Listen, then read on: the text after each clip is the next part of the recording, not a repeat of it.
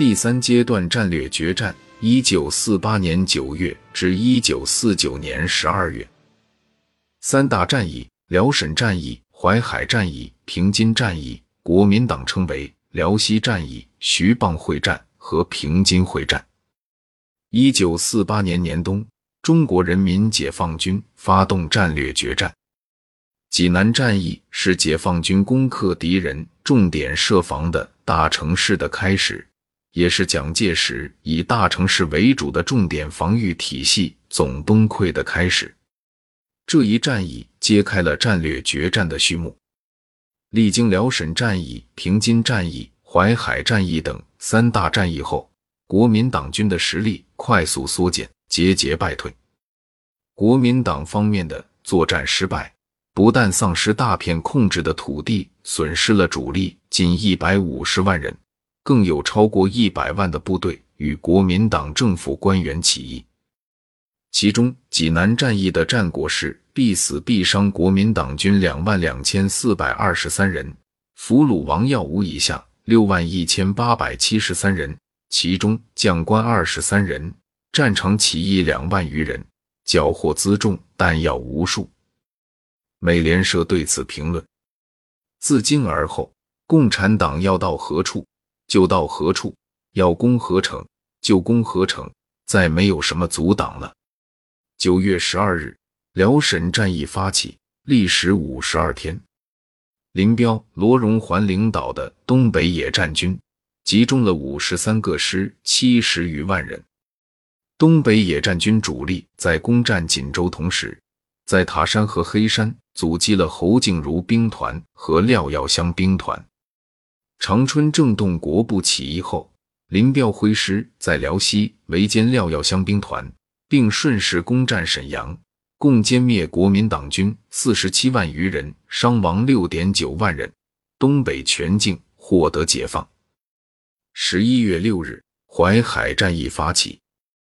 中国人民解放军中原野战军、华东野战军两大野战军，经过六十六天紧张艰苦的战斗，由中原野战军攻占宿县，截断徐州退路，一举改变形势，分别在碾庄、双堆集、陈官庄地区歼灭黄百韬兵团、黄维兵团和杜聿明集团，以伤亡十三点六万余人的代价。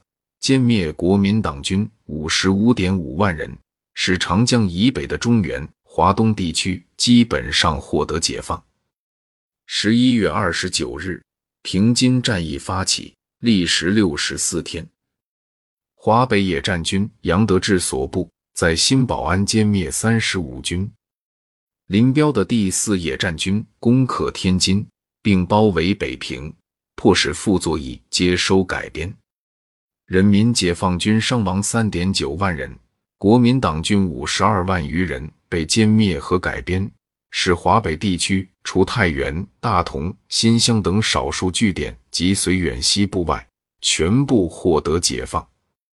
一九四九年一月二十五日，国民党政权正式宣布将政府由南京南迁广州。四月。以周恩来为首席代表的中国共产党代表团，同以张治中为首席代表的国民党政府代表团，在北平开始举行谈判，即所谓划江而治。四月十五日，中共代表团将国内和平协定最后修正案送交国民党政府代表团，但是在南京的国民党政府拒绝接受这个协定，谈判宣告破裂。四月二十一日拂晓五时许，渡江战役发起。中国人民解放军根据《京沪杭战役实施纲要》，在东起江阴，西至湖口、九江东北的千里战线上强渡长江，击溃沿江防御的国民党军。四月二十三日解放南京，南京国民政府对全中国的统治宣告终结。中国人民解放军开始向全国进军，接着各部队展开猛烈追击，先后占领苏南、浙东、闽北、赣东北广大地区及杭州、南昌等地。五月十七日，解放武汉三镇，五月二十七日，攻占全国经济中心上海。